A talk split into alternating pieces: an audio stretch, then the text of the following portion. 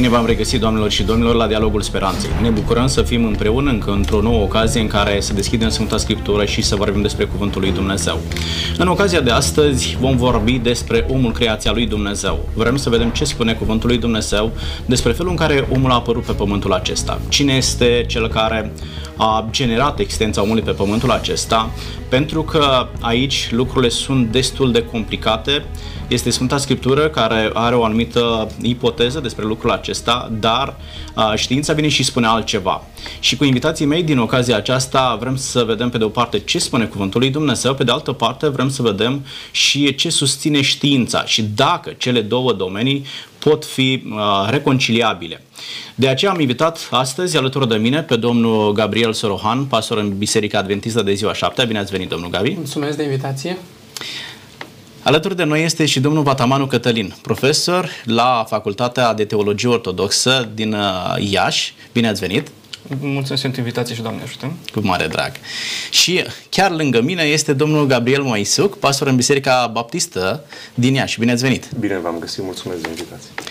Domnilor, haideți să vedem cum putem să punem în comun cele două domenii și dacă, să zic așa, pot fi puse în același coș. Da? Știință și religie. Este o temă care a stârnit mari dezbateri de-a lungul timpului.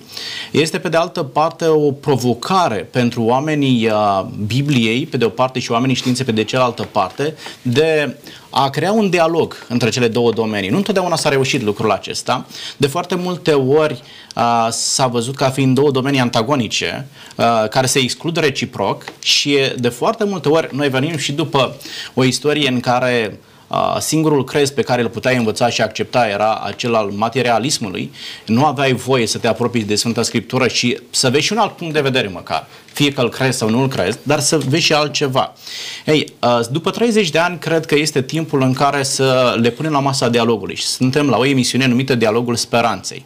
Am speranța că, indiferent de domeniile din care venim, fie că suntem profesori, pastori sau uh, ar fi fost foarte bine poate să fie și uh, un antropolog astăzi aici, Corect. dar uh, poate într-o altă ocazie vom avea și, și lucrul acesta.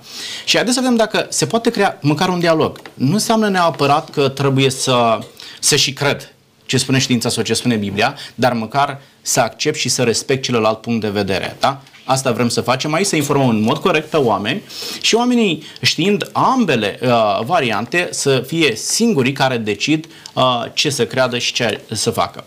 Domnul Sorohan, sunteți uh, așezat de unde se începe cu prima întrebare.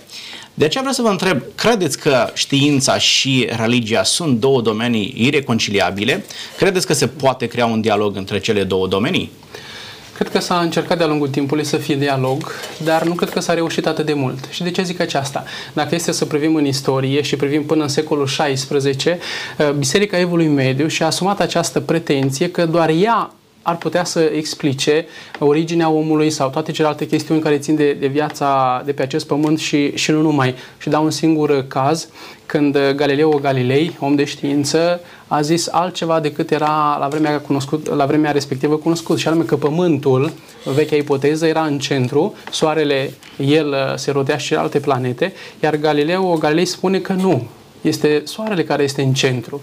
Ei, și Biserica Evul, Evului Mediu nu a primit prea bine ipoteza aceasta și chiar a avut de suferit omul de știință.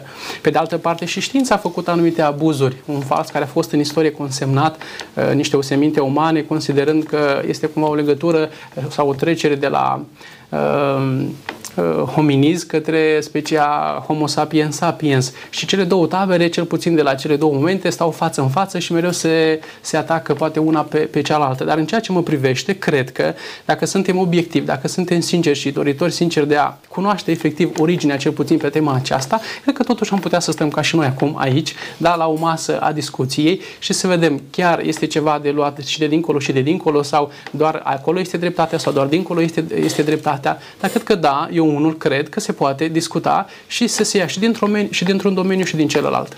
Bun, ați ridicat foarte multe întrebări care ne solicită mai multe emisiuni pe ceea ce ați ridicat dumneavoastră, dar ce spuneți este destul de grav și anume, existat un moment al istoriei când cele două nu doar că nu s-au acceptat, dar au și creat victime de o parte și de, de alta. Uh, ați amintit de momentul în care Uh, biserica a fost aceea care a pedepsit pentru că ai avut curajul să crezi altceva decât spune uh, biserica și iată că aici suntem toți teologi, oameni ai Bibliei și cumva ne, ne incriminează lucrul acesta. Uh, domnul profesor, este biserica astăzi la fel de refractară față de o astfel de idei și anume că omul ar putea veni și dintr-o altă direcție decât cea a creierii de, de către Dumnezeu. Biserica rămâne într-o tradiție foarte clară și tradiția aceasta este mai întâi una scripturistică, una revelată, inspirată de Dumnezeu și mai apoi tradiția uh, bisericii, ca istoria bisericii, când s-a afirmat întotdeauna că omul este creat de Dumnezeu, toată creația aparține lui Dumnezeu și că nu există o altă posibilitate, o altă modalitate de a înțelege creația decât ca venind de la Creatorul, de la Dumnezeu cel care este unul și unic. Uh, dar gândindu-mă la ceea ce spunea domnul Gabriel mai înainte, Uh, și în spațiul științei lucrurile sunt oarecum dihotomice, pentru că și astronomul când se trezește dimineața zice a răsărit soarele, pe când noi știm foarte bine că pământul se învârte în jurul, în jurul soarelui și nu soarele în jurul pământului. Mm-hmm. Prin urmare, doar o chestie de abordare, de o chestie doar de discurs, dacă vreți, de, de exprimare uh, verbală, să zic așa, a felului în care vorbim despre creație, pentru că ceea ce face Moise, uh, așa cum receptăm uh, cuvintele în Cartea Facerea, Uh, uh, nu este altceva decât o, o explicare populară, vulgară, ca să zicem așa, dar care este plină de înțelesuri teologice și care este atât de profundă, care poate fi înțeleasă totodată și de omul de știință. Dar, în primul rând, Moise se adresează contemporanilor săi și, desigur, uh, având în vedere caracterul inspirat al cuvintelor și nouă, în așa fel încât noi să înțelegem că Dumnezeu este în mijlocul creației.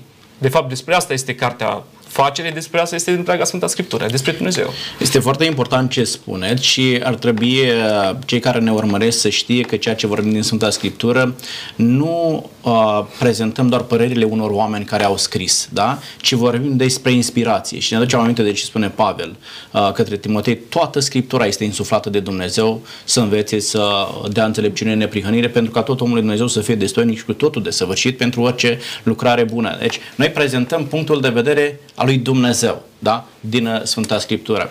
Uh, dar în același timp ați ridicat o, o problemă prin ceea ce a spus dumneavoastră uh, și anume că Biblia vine cu o variantă de lucru da? și spune omul este creat de Dumnezeu, dar vine știința cu mai multe ipoteze.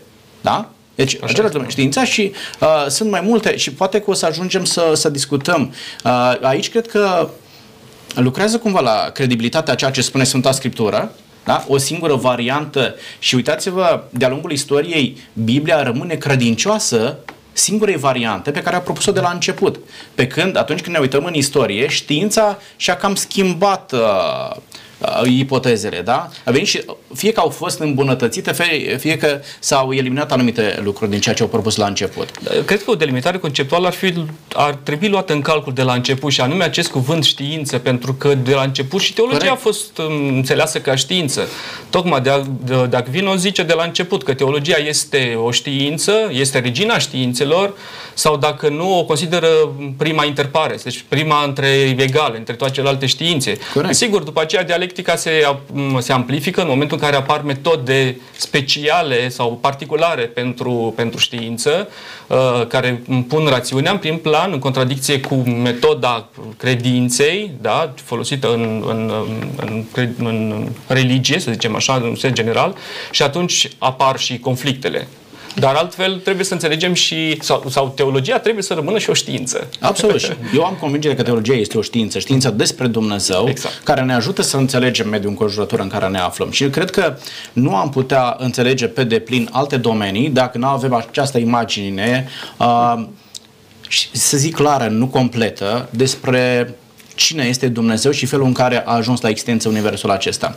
Domnul Iosif, mă întreb către dumneavoastră și iată că uh, vorbim din ce în ce mai mult despre știință și religie și despre conflictul acesta între religie și știință.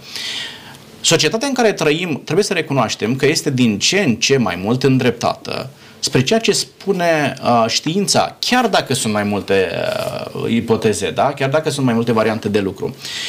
Uh, mă întreb cumva îngrijorat, reușește știința să facă din religie un domeniu uh, neplauzibil? Adică oamenii să spună, nu, nu mai poți crede, uh, Scriptura totuși este o carte desuietă. A trecut atâta timp peste cartea aceasta și să mai crezi ce spunea cineva acum 1500 de ani, uh, chiar este de neacceptat. Pe când avem atâtea descoperiri da, din lumea antropologiei care ne determină cumva să credem mai mult pe partea aceasta. Cum este? Aș vrea să mă reg de ce spunea domnul Gabriel, de o scrisoare pe care Galileo Galileo scrie la începutul anilor 1600 către un, un prieten de-al lui, un călugăr benedictin, cred că Benedetto Castello era numele lui, și scrisoarea asta în principal uh, este un apel din partea unui om de știință către un dialog între cele două, între partea religioasă și partea științei. Și el afirmă acolo un lucru uh, fundamental, care devine în cele din urmă un, un document fundamental pentru a, dialogul ăsta. Și anume, el spune, uh, noi trăim într-o lume în care avem două cărți de citit. Există o carte a lucrărilor lui Dumnezeu, natura întreagă, și există o carte a cuvintelor lui Dumnezeu, Sfânta Scriptură. El spune, desigur, Biblia este infailibilă, este fără greș, pentru că este dată de Dumnezeul Creator. Desigur, lumea aceasta este infailibilă, este fără greș, în sensul că în cele din urmă va îndrepta pe cel care o, o studiază în mod cinstit, în mod corect, către Dumnezeul Sfintelor Scripturi. Și apelul lui era puțin uh, uh, într-o vreme mai ciudată decât astăzi, în sensul dialogului, dar apelul lui era acesta. Trebuie să existe un dialog între cartea cuvintelor lui Dumnezeu, exprimată în descoperirile din cartea lucrărilor lui Dumnezeu. De aceea știința și religia nu sunt ireconciliabile. Ele în cele din urmă uh, trebuie să vină într-un dialog prin care uh, descoperim și astăzi că știința nu are nici măcar un singur lucru prin care să conteste autoritatea Sfintelor Scripturi. Nu găsim niciun singur domeniu la care uh, Scriptura să nu poată răspunde, în care știința să vină și să spună v-am prins, nu aveți un răspuns la problema asta. Teologia, în cele din urmă, dă un răspuns vis-a-vis de existența vieții, de ce sunt lucrurile așa cum sunt, de ce există suferință, de ce există moarte, de ce există acest uh, echilibru perfect al lumii în care noi trăim, pe care știința îl vede și pas cu pas îl tot descoperă. Și cred că încă de la 1600, dacă am fi avut urechi să auzim și minte să, să înțelegem ce spunea Galileo Galilei, Eh, dialogul ăsta era mult mai bogat astăzi între știință și eh, teologie. Eh, pentru că în, noi credem că în spatele întregii existențe fizice stă Dumnezeul Sfintelor Scripturi și El se prezintă prin revelația asta generală, își prezintă măreția, autoritatea, iar în mod specific, în Scripturi, Dumnezeu ne prezintă mântuirea, ne prezintă persoana Lui, frumusețea Lui, chemarea aceasta care ne-o face. Ok. Ceea ce spuneți dumneavoastră este foarte frumos. Și eu cred ceea ce spuneți dumneavoastră. Însă, la momentul de față, ne urmăresc și oameni care poate n-au citit niciodată Sfânta Scriptură. Și n-au citit-o nu pentru că n-au avut posibilitatea să, să o citească, ci mai degrabă au considerat că nu este util să citești Sfânta Scriptură astăzi. E ceva mult mai tentant uh, ca să-ți hrănești mintea decât să citești din Sfânta Scriptură. Ar putea un om care nu a citit Sfânta Scriptură să poată să accepte ceea ce spuneați dumneavoastră, în spatele tuturor lucrurilor există uh, Dumnezeu. Știți că la un moment dat Aristotel spune uh, lumea a fost generată de ceva care a mișcat-o din spate. Bun, și acel ceva ce a mișcat? Și el zice, a mișcat altceva. Și ajunge până la concluzia că există un mișcător nemișcat. Și nu-l definește care este. Dar spune, este un mișcător nemișcat. Da? Și aici ne duce ideea la Dumnezeu. Dar, uh, domnul... O cauză necauzată. Exact, exact. Ei, uh, mă întorc la dumneavoastră, domnul Gabriel. Cum îi putem ajuta pe oamenii aceștia care nu au citit niciodată Scriptura uh, să creadă că în spatele tuturor lucrurilor, așa cum spunea domnul Iosif, există cineva. Este Scriptura suficient de elocventă încât să mă facă pe mine să accept ceea ce spune Sfânta Scriptură, ceea ce spune Dumnezeu. Am suficiente argumente în Sfânta Scriptură care mă pot agăța, mă pot prinde și să spun, uite, chestia asta mi se pare logică, pentru că oamenii merg pe, mă, ca lucrurile să fie logice, deși, atenție, aici putem cădea într-o capcană, vorbim despre credință, Pavel spune și credința este o încredere nevăzută, neclintită, da? Da, în, neclintită în lucrurile care nu se văd. Dar nu este neapărat ceva palpabil, pe când știința cere lucrul acesta. Cum îi putem ajuta pe oamenii aceștia? Oricum, și Sfânta Scriptură poate cauza în mintea unor oameni uh, diferite confuzii. Uh, vorbea domnul Iosif de acea cauză necauzată. Așa este și cu Dumnezeu. Biblia nu spune care este cauza existenței lui Dumnezeu și încearcă și, și, și știința, încearcă să vadă, bun, dar uh, cum a pornit viața în, în univers? A fost acel Big Bang, dar înainte de Big Bang a mai fost ceva? Știința nu poate să dea un răspuns. Vine, cre, vine creștinul, vine preotul, vine pastorul, vine, vine duhovnicul. Bun, Dumnezeu a creat totul. Și pe Dumnezeu cine l-a creat?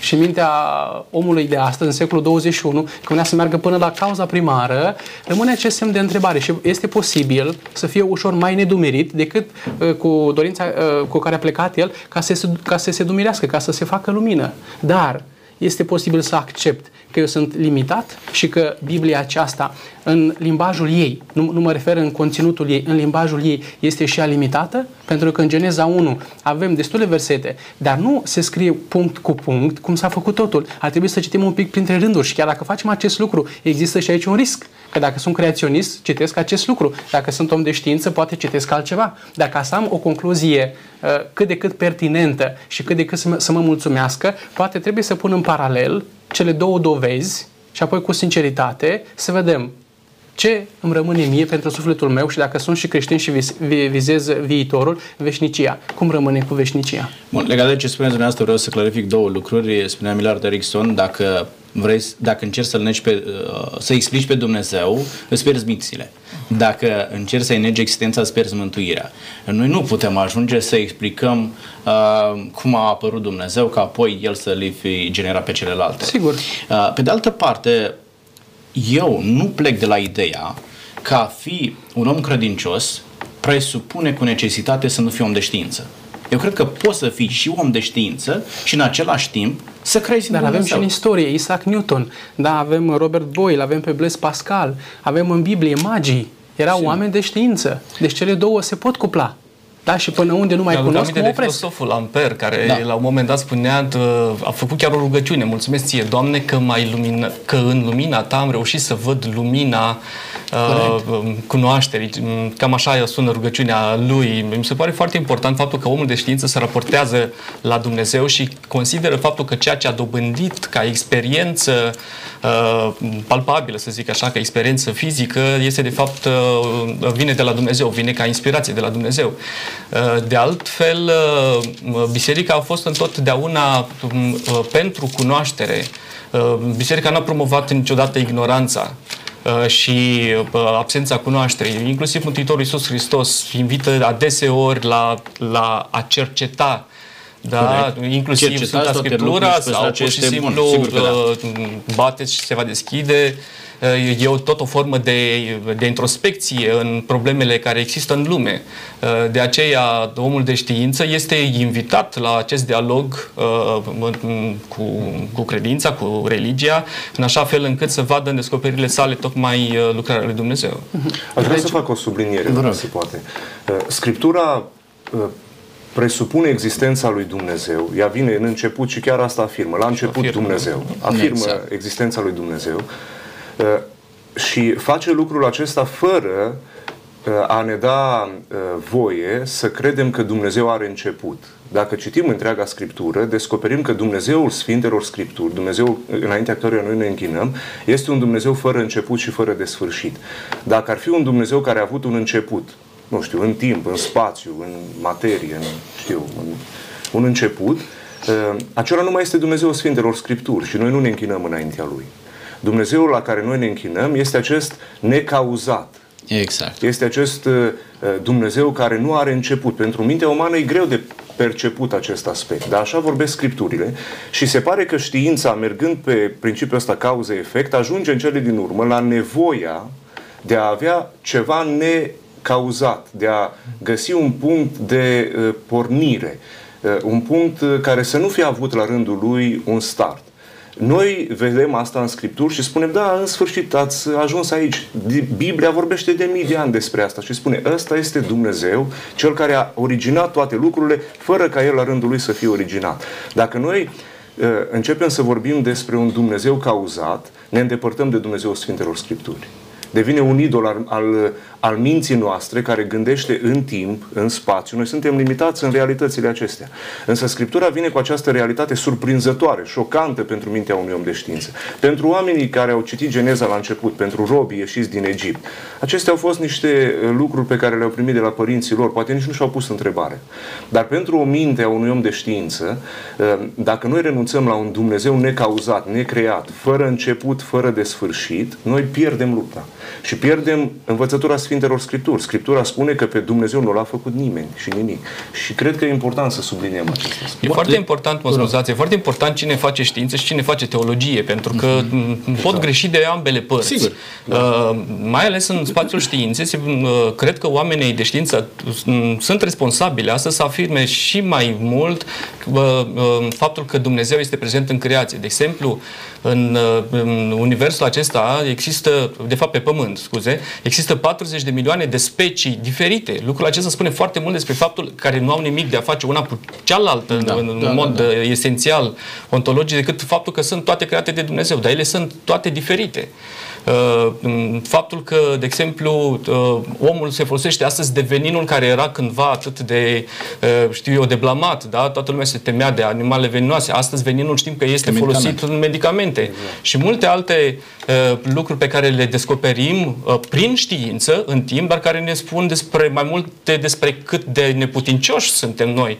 Că la urma urmei, Pământul este doar un fir de nisip în cosmosul acesta. Sigur că da. da. da. Aici ne vedem noi un uh, limitele. Da? În momentul în care începi să cercetezi universul, îți dai seama cât de mic ești și atunci îți pui întrebarea, mai am și pretenția să-L explic pe Dumnezeu și să mai am și pretenția de a a-L epuiza pe Dumnezeu în explicația mea sub nicio formă.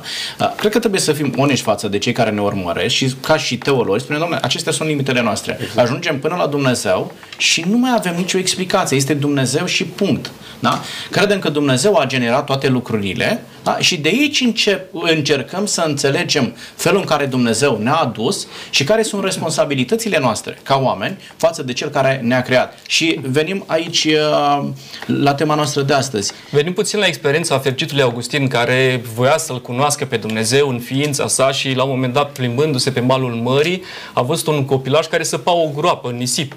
Și zici, dar ce vrei să faci acolo? Păi vreau să aduc toată marea aici în, în groapa asta. Păi zic, n-ai să reușești. și atunci așa dat și el seama că vrea să facă același lucru, să prindă în mintea aceasta uh, mică și smerită a omului, să prindă uh, veșnicia și a tot puternicia lui Dumnezeu. Da, poate că și uh, nu e neapărat rău că vrei să cunoști mai mult despre Dumnezeu și ar fi o da. provocare să-ți dorești să ajungi în împărăția lui Dumnezeu, da? Acolo vei avea posibilitatea să cunoști mult mai mult despre Dumnezeu. Mintea nu va mai fi la fel de, de limitată cum este astăzi, da? Uh, n-aș putea vorbi despre un om evoluat, ci mai degrabă involuat. Mintea noastră a scăzut în capacități odată cu, cu trecerea timpului și degradarea cauzată de păcat. Haideți să vedem, domnilor, ce propune Sfânta Scriptură? Ce spune Cuvântul lui Dumnezeu despre apariția omului? Cum a ajuns omul pe pământul acesta, domnul Gabriel? Eh, aș putea să spun pentru început că Dumnezeu, poate încă din primele momente și zile ale creațiunii, a creat deja diversitatea.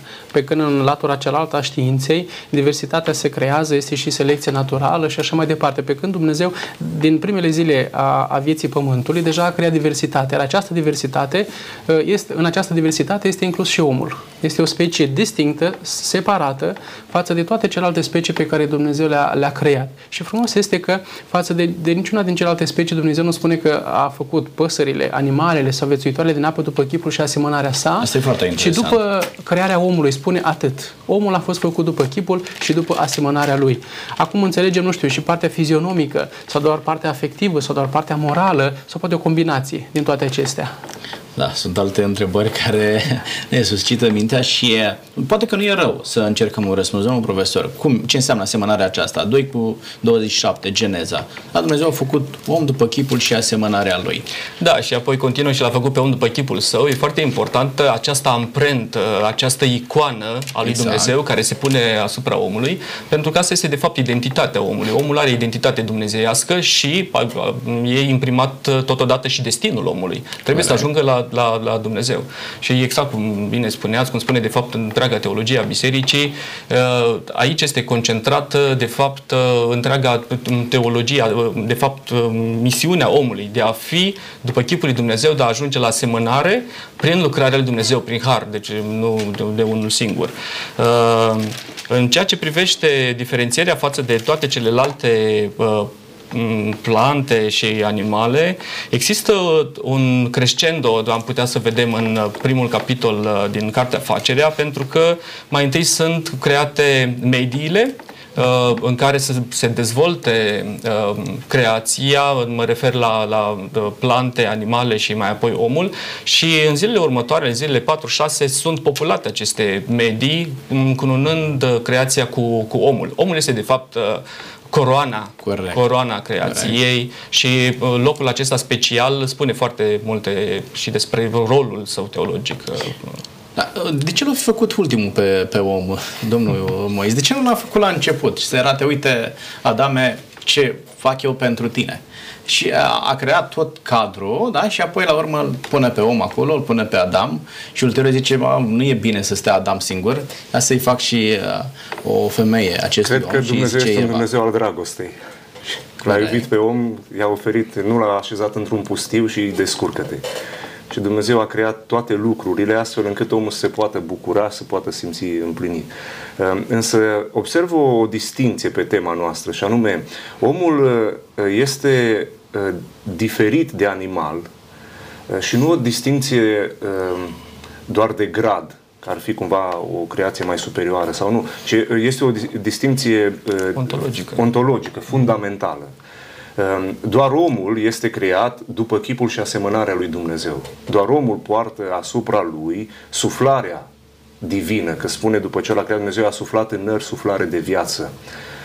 Doar omul are, vedem în Geneza, Uh, capacitatea comunicării cu Dumnezeu diferit de animale, adică o comunicare a părtășiei, nu o comunicare uh, redusă la uh, eu sunt creatorul, îți împlinesc nevoile ca și creație, ci o, o comuniune, o părtășie, o relație cu Dumnezeu. Mai apoi, uh, doar omului îi este dat uh, liberul arbitru în sens de uh, omul este ființă morală, ființă etică, poate alege binele și răul, pe când animalele nu au uh, ele sunt uh, supuse uh, unor mecanisme pe care Dumnezeu le-a așezat în ele. Ele fac ceea ce au fost create să facă, să mănânce, să vâneze uh, hrana sau dar omul își poate opri anumite pofte, anumite uh, impulsuri pentru că omul este o ființă rațională, dar este și o ființă morală. Uh, face judecăți de valoare, uh, face, uh, acționează în prisma declarațiilor de bine și rău. În sensul acesta, omul este complet distinct de, de, de animale. E foarte interesant ce spuneați dumneavoastră despre animale. Mi-aduc aminte de ce spune David în Psalmul 8, de la versetul 4 mai departe, mă întreb ce este omul ca să te gândești la el și fă omului ca să-l bagi în seamă. Și primește răspuns prin inspirație divină și spune pe om l-ai făcut cu puțin mai pe jos decât Dumnezeu, l-ai încununat cu slavă și cinste și ai pus tot lucrul mâinilor tale sub uh, picioarele lui. Iată că toată creațiunea Dumnezeu o pune la dispoziția omului. Puțin da? mai prejos decât îngerii. Decât, nu? Da, de, e, e, e vorba de ebraicul Elohim care a fost da. tradus în Septuaginta da. prin uh, Angelos, îngeri. Da. Uh, dar aveți o mare dreptate, pentru că în uh, cele două capitole din facere am putea să vedem două relatări distincte în privind creația. În capitolul 1 până la capitolul 2, versetul 4, se vorbește despre această creație ascendentă până în ziua a șasea, încununându-se creația cu omul și capitolul 2, versetul 4 zice Iată o bârșie a cerului și a pământului de la facerea lor, ca și cum ar lua de la început, din ziua când Domnul Dumnezeu a făcut cerul și pământul și vorbește imediat despre crearea omului. Nu e lipsit de importanță acest aspect, pentru faptul că prima parte vorbește despre rolul pe care Dumnezeu îl are în creație, dar mai apoi vorbește despre rolul pe care omul îl are în creație, Corect. pentru că omul este pus de Dumnezeu să dea nume animalelor. Nu poți să dai nume animalelor decât în momentul în care cunoști foarte bine funcția acelui, uh, anim, a, acelui animal sau în cazul plantelor. Da? Uh, a da nume cuiva înseamnă din nou a da identitate, apropo de, de, de facere 2, 1, 26, 27, da? cu crearea omului. Exact. Uh, a da amprentă uh, cuiva. Prin urmare, omul este uh, Uh, uh, colaborator lui Dumnezeu în acest act al creației și acesta este cumva și destinul omului și destinul nostru în biserică astăzi, de a fi împreună colaboratori cu Dumnezeu, de a fi colaboratori, scuze, cu Dumnezeu în actul mântuirii noastre. E interesant ce spuneți, e, cum a fost creat omul, da? Nu e un bebeluș, care nu înțelege ce se întâmplă în jurul lui. Omul nu a venit pe pământul acesta tabula rasa, ci Dumnezeu îl creează cu un bagaj de cunoștințe. Îl pune să numească toate animalele, semn că el înțelege ceea ce se întâmplă în jurul lui și înțelege mediul înconjurător în care Dumnezeu uh, l-a pus. Uh, voi să ziceți ceva, vă rog. Uh, înregistrat. Vreau să zic că uh, tușe, adică aveți dreptate, spune mai prejos decât, mai prejos decât Dumnezeu. Eu am zis mai prejos decât de acolo zice, dar mai prejos decât Dumnezeu, m-am uitat. Am greșit. Da, nu e nicio problemă. Dar ideea era că Dumnezeu a pus toate la îndemâna omului, da? Uh, ne avantajează, ne face bine să știm lucrul acesta, dar în același timp aș vrea să vedem care este responsabilitatea ce revine omului, în condițiile în care Dumnezeu te creează ca fiind o coroana creațiunii lui Dumnezeu. Ești regele, bine spus. regele ești, ești regele, da? Ești regele creației lui Dumnezeu. Dar un rege cu responsabilități, da? nu un, un rege autarh, un rege care vrea să conducă autonom ci conduce grădina, paradisul. Atenție, paradisul are o funcție simbolică extraordinară, pentru că omul este pus în paradis și tot acolo se mântuiește în paradis. În, da. în, termenii, aceea... în, în termenii pe care noi aveam la seminar, omul este coregent. Corect. Adică Dumnezeu este regele și omul are autoritatea stăpânirii sau a administrării grădinii din pricina autorității pe care Dumnezeu o dă. Frumos uh, termenul ăsta, corege. O să, o să reluăm partea aceasta de discuție pe final pentru că vreau să rămânem cu această parte luminoasă. Vreau să vă mai deranjez cu, cu o întrebare care bântuie mintea multora dintre noi și anume în momentul în care omul a fost creat. Raportul creațiunii spune că a fost o seară și apoi o dimineață viață. Uh, unii zic, domnule, ok, nu prea poți să faci totul în 24 de ore. Uh, ca să crească un firicel de iarbă, îi trebuie ceva timp. Da? Uh, a fost ziua aceasta de 24 de ore, vorbim de un raport al creațiunii, 7 zile. Sau zilele acelea au fost de ordinul miilor de ani. Cum este domnul Depinde cu ce ochelari citim. Eh, dacă sunt din nou, încerc să includ și partea aceasta supranaturală, pe când știința nu, este doar logică în plan eh, vertical și atât, eh, dar dacă încerc să folosesc ambele mm, dispozitive da, să, să trag o concluzie din nou pertinentă și bună pentru sufletul meu, dacă mă refer la Biblie și luăm un pic și terminologia din limba ebraică, acea zi, termenul Yom, poate să determine întâi și întâi acea zi literală de 24 de ore, că este și la singular, este și fără articol. Pe de altă parte, Biblia mai folosește și cumva cu alte conotații, vorbește despre ziua Domnului, același termen și ar putea să vorbească despre o perioadă mai lungă de timp. Însă eu, dacă aș accepta varianta a doua, că s-a creat în, varia- în uh, perioada mai lungă de timp, l-aș vedea, l-aș vedea pe Dumnezeu că nu mai este atot puternic. Pe când Biblia îmi spune, de pildă, în Psalm 33, că cel zice și se face, poruncește și ce poruncește ia ființă. În secunda 1 zice să fie și în secunda 2 a fost. Și nu are nevoie de câteva mii de ani ca să apară o floricică. Sigur că da. Acum na, se încearcă o combinație dintre cele două teorii, cum poate vedem că a făcut în urmă cu ceva ani suveranul pontif în exercițiu. A împăcat problema din trecut, din secolul XVI, chemând la Vatican uh, vreo 80 de oameni de știință și am spus și Big Bang-ul poate să fie acceptat cumva totuși. Dar dacă mă refer strict la, la Sfânta Scriptură și sunt consecvent de la început și până la, la final, văd că totuși Dumnezeu a generat totul, dar la fiecare fiecare vorbă pe care a rostit-o. Excepție face omul. N-a zis să fie om. Dumnezeu s-a aplecat, a luat, da, a modelat pământul, a inspirat acea suflare de viață și a fost omul. Dar uh, te, vis-a-vis de uh, ceea ce ați uh, întrebat strict, ca să revin strict la întrebarea dumneavoastră, terminologia biblică mi arată că a fost o zi literală de 24 de ore. Nu ere, nu dispensațiuni, nu milioane de ani. Iar, domnul profesor, aveți o sarcină mai dificilă. Că asta faceți. Predați Biblie oamenilor, tinerilor în mod special, care ne, ne sucesc mintea cu tot felul de întrebări. Uh, avem înaintea noastră niște oameni care zic, domnule, ok, vreau să înțeleg și eu cum e. E o mie de ani sau uh, 24 de ore. Nu am acces la limba ebraică, nu prea înțeleg eu termenii și mă pun în fața Scripturii și citesc și eu de aici. A fost o seară, a fost o dimineață, păi iar o seară, iar o dimineață de...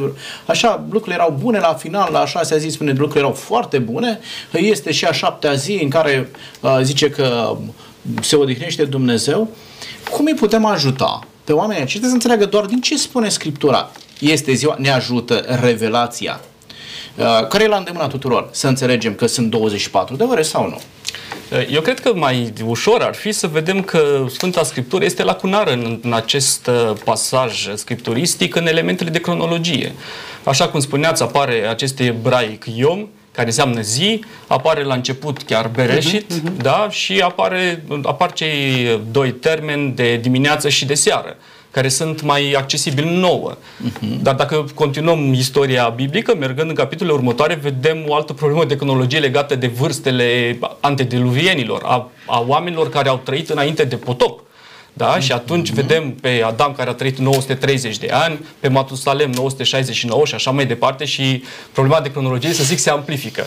Din păcate, da. nu facilităm prea mult, uh, să zic așa, înțelegerea uh, telespectatorilor noștri, dar trebuie să spunem că această problemă de cronologie este una tipic biblică, Orientului apropiat și care eu aș zice, în primul rând, nu ține de mântuirea noastră propriu-zis, ci ar trebui să înțelegem că omul vechi își gândea zilele și anii altfel decât îi gândim noi astăzi. De aceea uh, am putea să luăm diferite modalități, să ne gândim ori e vorba de o reducție la o, o zi, da? sau o amplificare în cazul anilor patriarhilor biblici, o amplificare a vârstei lor până la o vârstă de până la 1000 de ani ca să mergem puțin mai departe în zona mesopotamiană, unde acolo regii trăiau și câte 30.000 de ani, de exemplu. Da? Uh, uh, cred că mai important este să înțelegem că la Dumnezeu, așa cum spune psalmistul, o zi este ca o mie de ani și o mie de ani ca o zi. Prin urmare, nu e vorba aici de, de un timp anume în, în care se, uh, uh, este creat Uh, pământul, este creată natura și omul, ci e vorba de lucrul minunat pe care Dumnezeu îl face.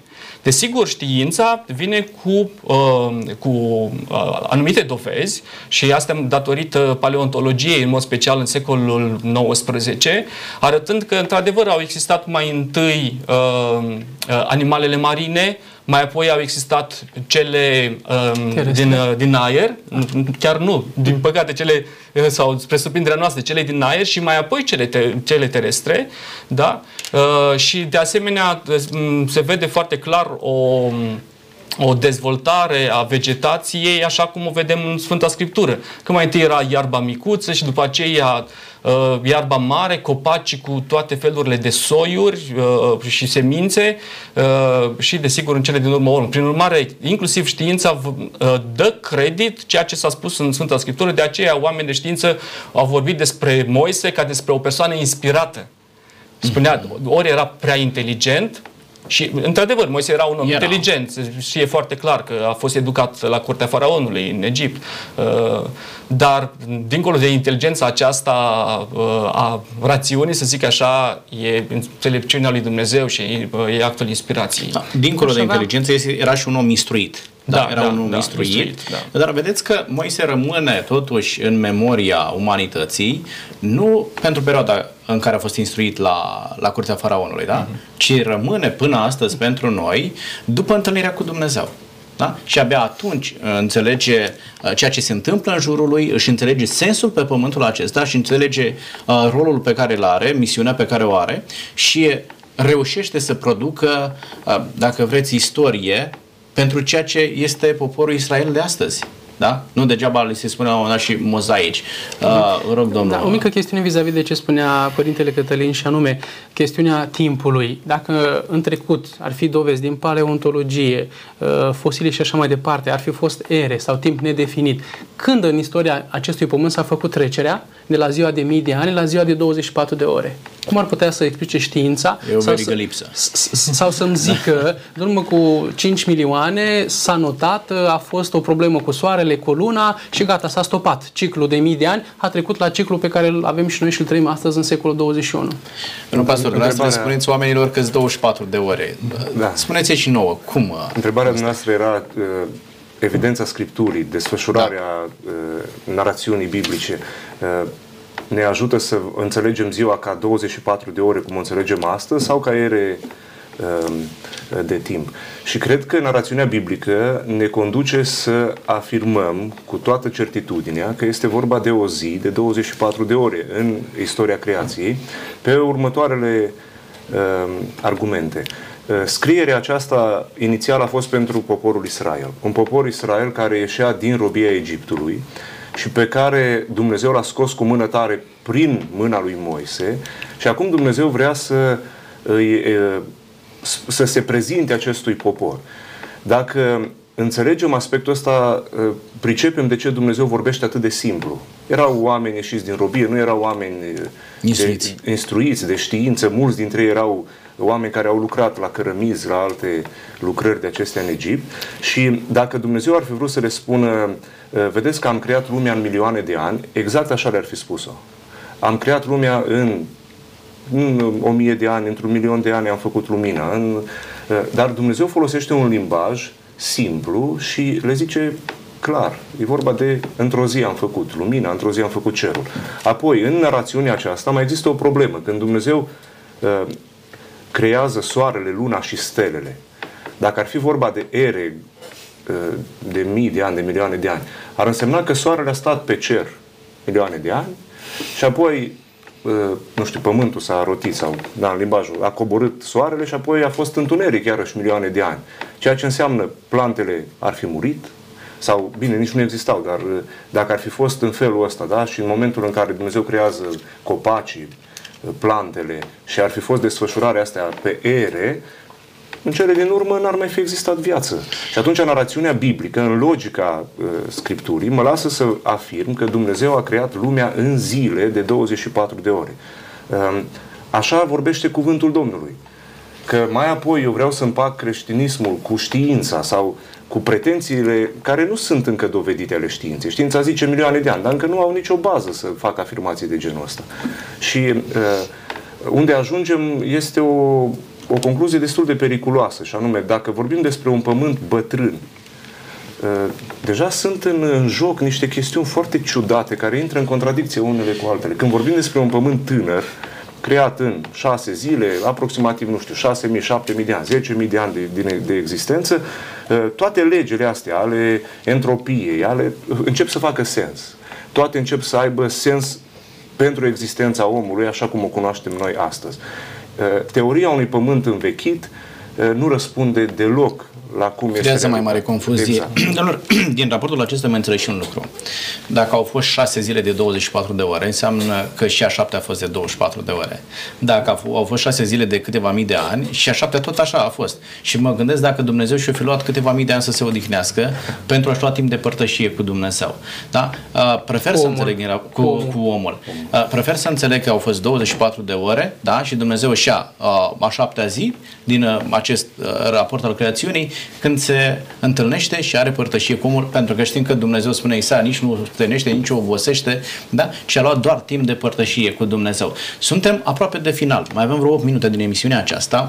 Vreau de la dumneavoastră să oferim telespectatorilor și care este responsabilitatea omului uh, față de a crede sau a nu crede că vii din Dumnezeu. Uneori, vedeți că e, e paradoxal, că noi ne negăm uh, originea, existența, dar ni se pare mai logic să credem altceva decât să credem că suntem ceea ce suntem și ceea ce Dumnezeu ne-a lăsat să, să fim. Uh, încep cu dumneavoastră și ajungem aici. Uh, din faptul că eu nu cred că Dumnezeu m-a creat, ce implicații uh, morale uh, vin? În primul rând, Pentru că în Cartea Geneze și în primele capitole se spune că vei cunoaște binele și răul. Dacă sunt strict pe latura aceasta a științei, de unde văd ce este bine, de unde văd ce este rău? Atunci se aplică până la capăt selecția naturală, cel mai tare îl biruie pe cel mai slab și așa va fi până când, nu știu, universul, universul va face implozie sau se va întâmpla ceva și efectiv totul se va finaliza. Da? Aș vedea doar varianta aceasta. Dar mai, mai este o latură, pentru că cred că fiecare ființă umană, uh, na, în, regnul, în regnul animal este o altă chestiune, dar fiecare ființă umană își dorește să aibă o viață plină de sens, de satisfacție, de fericire. Dacă sunt pur științific, care este sensul vieții mele? Care este speranța mea? Pe când atunci când vine Dumnezeu, când vine Sfânta Scriptură la orizont, poate să pară mai îndepărtat acest orizont. Dar îmi pune o speranță, da? Din nou poate o grădină a Edenului, din nou poate o, o, o prezență nemijlocită cu acest Creator care m-a dus la existență. Dacă pot să mă bucur de viață, da? Dacă acum am o viață limitată de 20 accidente, cancer, de 60 de ani, bătrânețe, neputințe, singurătate, Biblia îmi spune că am speranță și este o altă viață dincolo de aceasta. Pe când știința poate proveni din maimuță, a coborât din copac, îmi închei viața sau că sunt alte religii orientale, începem să ne încarnăm în ființe mai joase decât omul și așa mai departe și atunci care este sensul? Pun încă o dată întrebarea. Am apărut cum și voi ajunge unde? Da, bine, poate că e necesar o altă întâlnire în care să discutăm și ceea ce spun alte religii, pentru că noi am vorbit astăzi mai mult de ceea ce spun religiile monoteiste. Da? Uh, dar, domnul profesor, ce legătură vedeți dumneavoastră între credința în creațiune și responsabilitatea față de păcat? Putem să le legăm pe cele două? Adică dacă eu nu cred că sunt creat, am vreo responsabilitate înaintea păcatului. Dacă nu cred că Dumnezeu m-a făcut. Eu aș continua totuși discuția de mai înainte, pentru că e prea frumos să vorbim despre creație și, aș zice, e, câteodată e urât să vorbim despre păcat sau ar trebui să punem mai degrabă Așa. valorile frumoase înainte. Cred că ar trebui să plecăm și de la experiența telespectatorilor noștri, experiența vieții de familie, pentru că atunci când se naște un copil în familie sau, de fapt, când afli că, că se va naște un copil în familie, e cu adevărat o veste bună pentru oricine. Oricât de ateu ai fi, te bucuri de faptul că acel copil se naște în, în propria familie și cred că se depășește, măcar în acel moment, apropo de speranță, se depășește orice limită între necredință și credință și crezi că acel copil este un dar, vine în familie ca, ca, o, ca o persoană specială. Uh, iar Sfânta Scriptură vorbește despre, despre faptul că noi suntem cu adevărat creați de Dumnezeu. De exemplu, în Psalmul 138, textul ebraic este absolut superb, zice, Tu mi-ai creat rinichii, m-ai învelit exact, în da. pântecele mamei mele și m-ai făcut ca o, ca o făptură minunată, zice textul ebraic. Păi lucrurile astea n-au cum să nu te miște. Spuneam, oricât de, de, de piatră ai fi, de, de, de uh, uh, ateu ai fi. Uh, mai departe, mi-aduc aminte de un text din uh, tratatul Nida, babilonian, Uh, care vorbește despre copilul care este în pântecele mamei și zice că este educat de un înger în cele ale torei. Și în momentul în care se naște, strigă, un, lansează acest strigă de revoltă că iese în lumea aceasta după ce părăsește lumea cunoașterii lui Dumnezeu. E un lucru extraordinar. Deci lucrurile acestea intrauterine, aspectele acestea de viață intrauterine și mai apoi nașterea unui copil, eu cred că trebuie să te miște de la necredință la credință, de la stare de păcat la stare de virtute, apropo de această da. provocare Corect. Mulțumesc tare mult. Aveți ultima intervenție, domnul Iosif. Am vorbit despre creație așa cum o prezintă Scriptura, dar am, am omis să vorbim despre starea actuală a creației. Noi trăim într-o creație pângărită de păcat. Omul, coroana creațiunii lui Dumnezeu, a neascultat pe Dumnezeu și a căzut în păcat, cu aceasta a adus blestem asupra întregii creații și asupra lui a adus ceea ce Scriptura numește blestemul păcatului. Ehm, prin aceasta se vede o degradare în timp. Ehm, credem că ființa creată inițial, Adam și Eva, erau, ehm, din punct de vedere fizic, diferiți de noi, nu în sens de aparență sau știu eu, ci în sens diferit de noi în sens de sănătate, nu puteau să se îmbolnăvească, uh, poate uh, aveau diferite capacități intelectuale pe care noi le-am pierdut în timp, gândim cu un anumit procent redus al creierului nostru, poate aveau uh, abilități de a se mișca mult mai mult diferite de cum cunoaștem noi astăzi mișcarea. Cred că Dumnezeul Creator le-a dat abilitatea de a crea și ei la rândul lor lucruri. Însă odată cu neascultarea de Dumnezeu, Toată Scriptura ne prezintă o cădere, o îndepărtare a omului de la fața lui Dumnezeu și o așteptare a mâniei lui Dumnezeu pentru judecarea păcatului. Din pricina aceasta, creațiunea cu tot ce înseamnă, ea va arde, așa vorbește Scriptura, va exista o judecată a lui Dumnezeu. Și apoi omul va sta înaintea Creatorului dând socoteală de neascultarea lui. Tot același Dumnezeu însă ne-a promis încă din Cartea Genezei, din momentul căderii, un mântuitor, un salvator care l-am cunoscut în persoana Domnului Isus Hristos. El este cel care a luat asupra lui păcatele noastre, le-a purtat pe dealul Golgotei ca un miel fără vină, fără pată, nevinovat, ca o jertfă de substituire, ca o jertfă în locul omului, iar chemarea acestei scripturi, chemarea cuvântului lui Dumnezeu, sau Dumnezeu ne spune aceste lucruri despre originea vieții, despre uh, de ce este lumea așa cum o știm noi astăzi, tocmai cu această intenție de a ne spune că ne așteaptă o judecată. Că dincolo de creația asta există o creațiune perfectă a lui Dumnezeu.